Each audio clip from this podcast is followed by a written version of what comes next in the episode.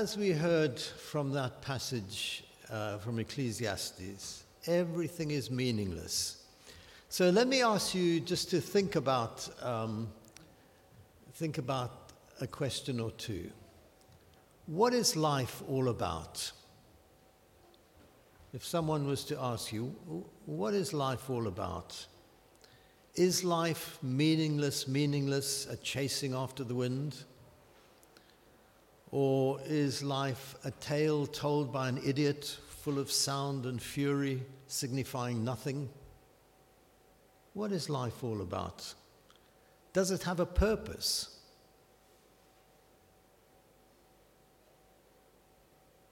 Nope, no purpose. Okay. Um, let me ask you a different question. Does your life have a meaning and a purpose? Just take a couple of seconds to think about that. Does your life have a meaning and a purpose?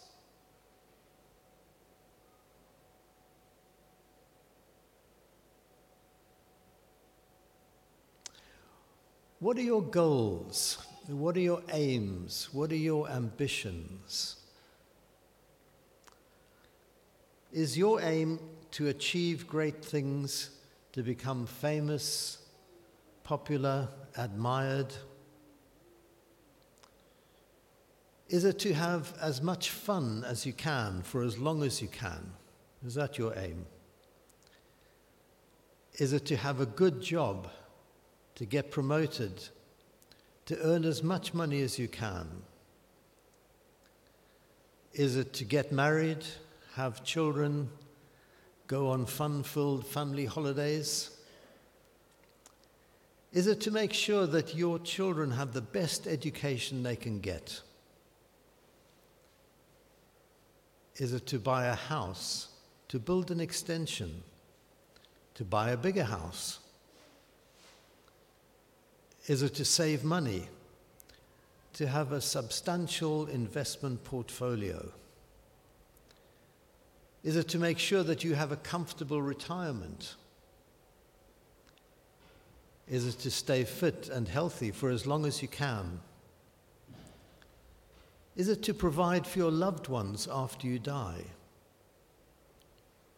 Is it to be remembered? What are your aims? What are your goals? What are your ambitions? You know, many of these goals, aims, and ambitions are good. But when you stop to think about it, they're all earthbound they are finite. When your life ends, they end. And there has to be more to life than this. Most people are conscious of the fact there has to be more to life. You know, Jesus made a comment on earthbound goals, aims, and ambitions. Jesus said this Do not store up for yourselves treasures on earth where moth and rust destroy and where thieves break in and steal. But store up for yourselves treasures in heaven, where moth and rust do not destroy, and where thieves do not break in and steal. For where your treasure is, there your heart will be also. You know, that reading from Ecclesiastes was written from the perspective of Solomon, king of Israel Solomon had achieved all his ambitions, and he'd enjoyed as much power, prestige, pleasure, and luxury as any human being has a right to expect. And he'd certainly been married a lot more than most of us would ever dream of getting married. Ecclesiastes is a reflection on human achievement and the meaning of life it was written either by Solomon or by a later author, writing as Solomon as a reflection on meaning. And Solomon is a good example. Meaningless, meaningless, says the teacher, utterly meaningless. Everything is meaningless. What do people gain from all their labors at which they toil under the sun? I've seen all the things that are done under the sun. All of them are meaningless, a chasing after the wind, And that phrase, chasing after the wind, becomes a, rep- a repetitious theme in Ecclesiastes. And it's this consistent theme about earthbound ambitions, earthbound treasures, earthbound pleasures that do not last, and the feeling that there has to be something more. And you know, right at the heart of Ecclesiastes, there's a little jewel, just a couplet of sentences. In Ecclesiastes 3, verse 11, it says, He has made everything beautiful in its time. He has also set eternity in the human heart. All the things of this world are beautiful in their time, but they have a time, they end but he has set eternity in the human heart. Every, hu- every single human being has a sense that there is more to life than this. Eternity in the human heart is a longing for communion with God, our Creator. And to me, this is the heart of Ecclesiastes. It's the answer to all of these other questions. It's a key insight into the human condition. It explains why everything else is meaningless, meaningless, a chasing after wind, compared to finding a relationship with God, our Creator. You know, C.S. Lewis said something parallel or similar to, similar to this in a way. He said, If we find ourselves with a desire that nothing in this world can satisfy, the most probable uh, explanation is that we were made for another world. Just think about that.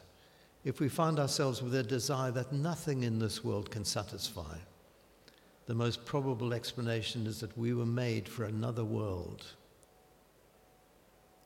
St. Augustine, in his Confessions, said another memorable phrase you have made us for yourself, O Lord, and our hearts are restless until they rest in you. The same sort of thought coming out. Actually, we were made for God, and until we find Him, we're restless. Because our primary purpose in life, the purpose for which we were made, is to come to know God, to know Him as our Creator, as our Father, as our Lord as our Savior, as our comforter and helper, to love Him, to serve Him, to worship Him, and to walk in close fellowship with Him all of our lives. That is our primary purpose, the primary purpose for every single human being.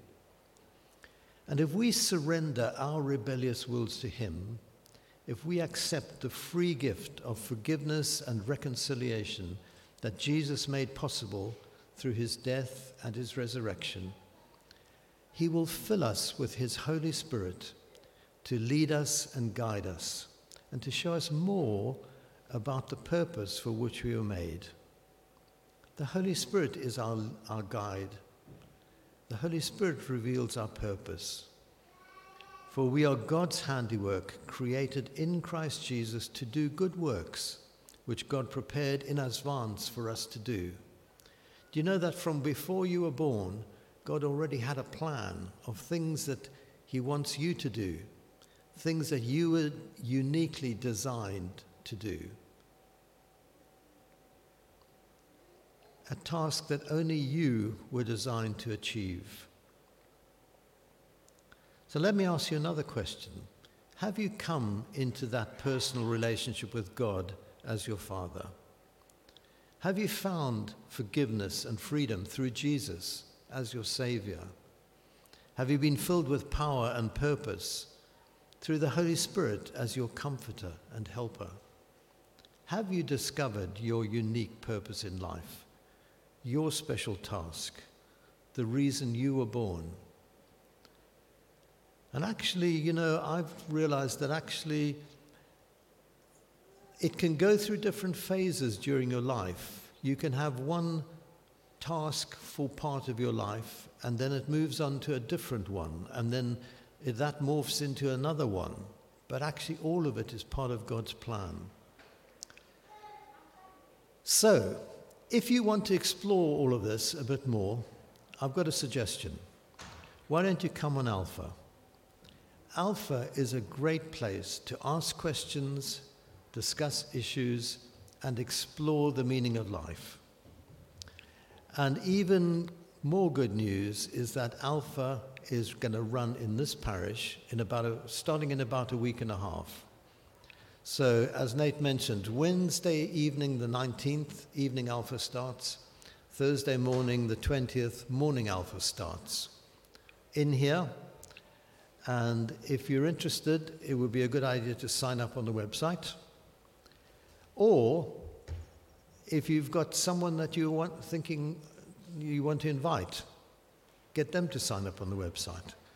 And if they uh, would prefer that you come and do it with them, great. Both of you come and do it. Now, there may be some of you here this morning sitting here thinking, that's fine, I've been there, I've done that, I've come to know God, I've discovered my purpose, and I'm getting on with doing it, so I don't need to think about Alpha.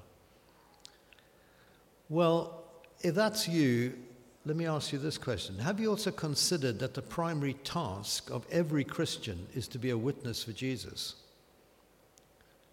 There are Christians who are so concerned with the busyness of this life, with all that they have to do, all that they hope to do, all that they want to accomplish, that they've stopped being concerned about being a witness for Jesus. You know, in the parable of the sower, Jesus talks about Christians who've become too preoccupied with the concerns of this world. They are like seed sown among thorns. They hear the word, but the worries of this life, the deceitfulness of wealth, and the desires for other things come in and choke the word, making it unfruitful. You know, I've realized that unfruitfulness is a big issue for Christians in the affluent West. It's very easy to become so busy that we lose perspective. You know, whatever our different purposes, tasks, and responsibilities, the common task for all Christians is to make Jesus known.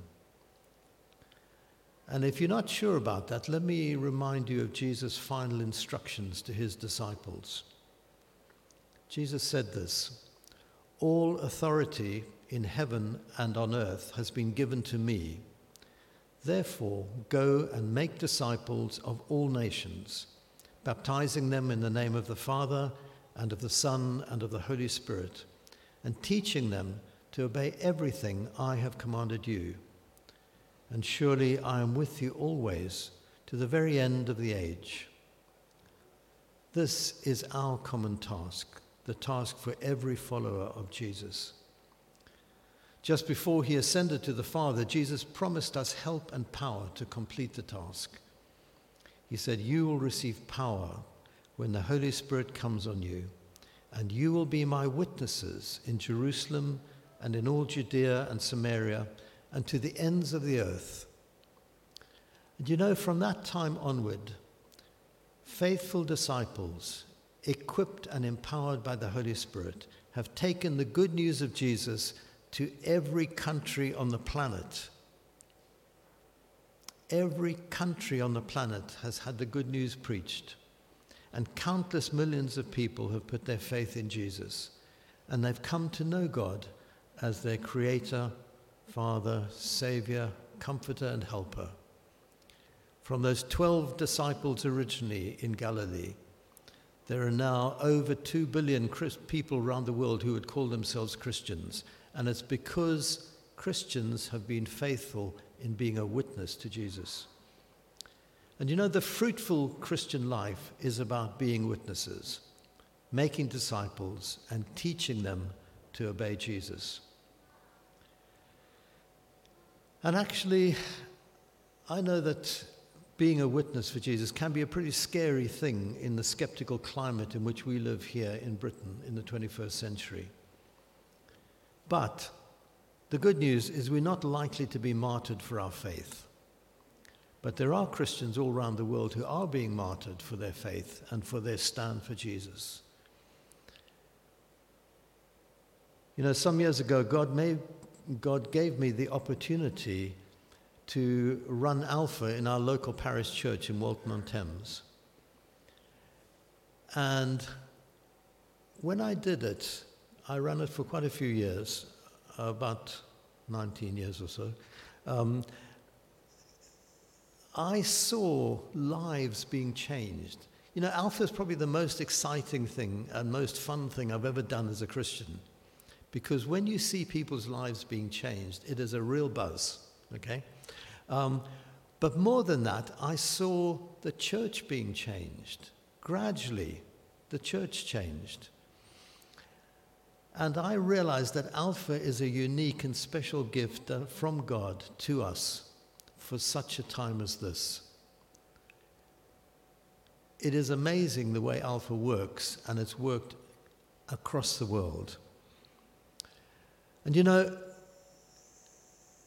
to me, I've come to realize that the mark of a healthy church is where you see people reaching out to their friends, talking to them about Jesus, inviting them to come to church, inviting them to do Alpha. And we have an op- another opportunity this term to be that healthy church and to go out and invite our friends and uh, bring them on Alpha. Because Alpha is the most effective way that I've ever experienced of making Jesus known in our time. But the whole church needs to get behind it. And there are lots of ways in which you could get involved. First way is that you can pray. You can pray that people hear about Alpha, pray that they're drawn to come along and drawn to respond to the good news. Alpha needs prayer. It needs faithful people praying. The second way is you could invite someone you know to come and try Alpha this term. And one of the things I've discovered in running Alpha is it doesn't work if there's no guests. Okay? So we need guests. and there's also been some research done by Alpha Central that the most effective Alpha invitation is not a little leaflet, it's not a, an advert, it's not a poster, whatever the most effective alpha invitation is a personal invitation. It's where one person says to their friend, I've done alpha, it's really good, you should try it. And they invite their friends. Okay? And the third way you can support Alpha this term is by helping to provide a meal for evening Alpha, either volunteering to cook a meal for Alpha. You know, you only need 12 people each to cook one meal and we're covered or volunteering to come and serve and to wash up. Because we need people. Again, you only need to do it once a term if there's 12 of you. Or for volunteering to be the Alpha Meals Coordinator. And that's a, an amazing task, the Alpha Meals Coordinator. It means planning and scheduling delicious meals and having a rota of people who turn up and actually do the stuff and last term, Kate did a brilliant job of being our Alpha Meals coordinator.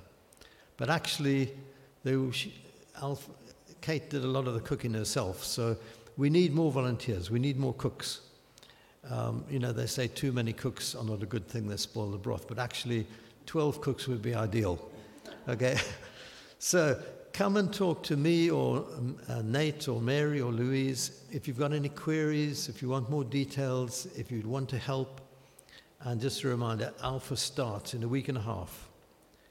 Wednesday the 19th at 7.30, Thursday the 20th at 9.30.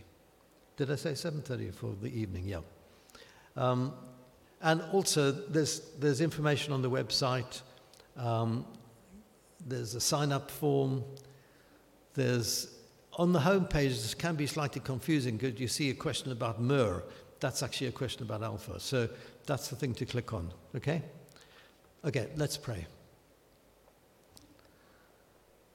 Dear Lord, I want to thank you for your love for each one of us. I thank you that you have purposes for each human being that you've created. And Lord, I ask that you would help us to know our purpose and to know the tasks for which you have called us. Lord, I ask also that you would bring people to this Alpha course, these Alpha courses this term, that you'll be at work in people's hearts and that you'd help each one of us to be a witness for you in this world and among our friends. I pray this in Jesus' name. Amen.